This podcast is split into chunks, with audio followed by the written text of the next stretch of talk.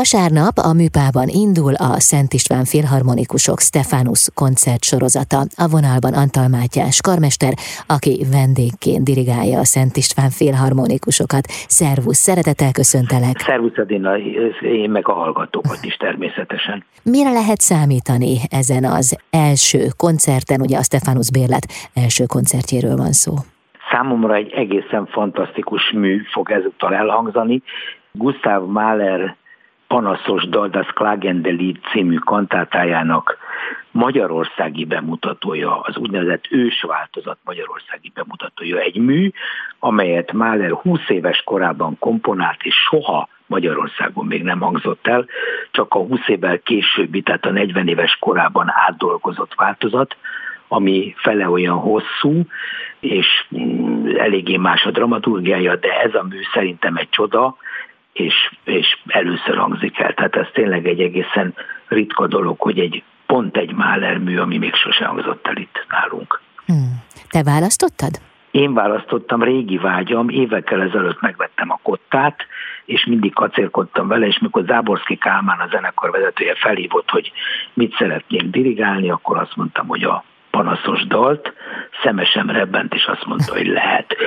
A dolog érdekessége, hogy körülbelül 300 ember lesz a színpadon, illetve a színpad mögött, mert egy külső zenekar is van benne. Ez igen, hát akkor ez egy nagy produkció lesz. Igen. De mi lesz még ezen kívül repertoáron ezen a koncerten? Ezen kívül az, a koncert első fél idejében Mozartok, a Szöktetés a Szerályból című opera nyitánya az egy öt perces pesgésben picit beindítja a koncerthangulatot, majd Mozart fuvola hárfa versenye, amelyet, amelynek szólistái két zenekari tag, Ruskó Rózsa és Sung Franciska, mindkettőt ismerem a Zeneakadémiáról, nagyszerű, tehetséges két fiatal. Két egészen külön világ, két merőben eltérő korszak és zenei stílus mutatkozik meg, tehát majd a színpadon. Hogy érzed, hogy mi az, ami összekapcsolja őket? Talán az nem szeretnénk nagy szavakat kitalálni, de az, hogy Mahler maga rettentő módon szerette Mozartot, nagyon szerette a Mozart operák dramaturgiáját, és Mahler maga is nagy dramaturg volt a műveiben, hihetetlen dimenziók vannak, és a formai elemeknek a egymáshoz kapcsolódása biztos, hogy egy, egy annak ellenére, hogy Mahler nem írt operát, de mindenképpen van egy ilyen színpadi tehetség a, a alkotásaiban.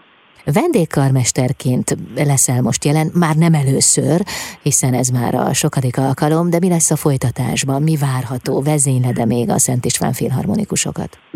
Hát én bízom benne, hogy igen. Egyébként a dolgban az az érdekes, hogy én magam István zenekarosként, tehát még idősebb Záborszki József idején ott kezdtem a zenekari játékot 14 és fél éves koromban, és 7 boldog évet töltöttem ott, ahonnan aztán egyenesen átléptem a Magyar Állami Hangversenyzenekarhoz, én akkor fuvolista voltam.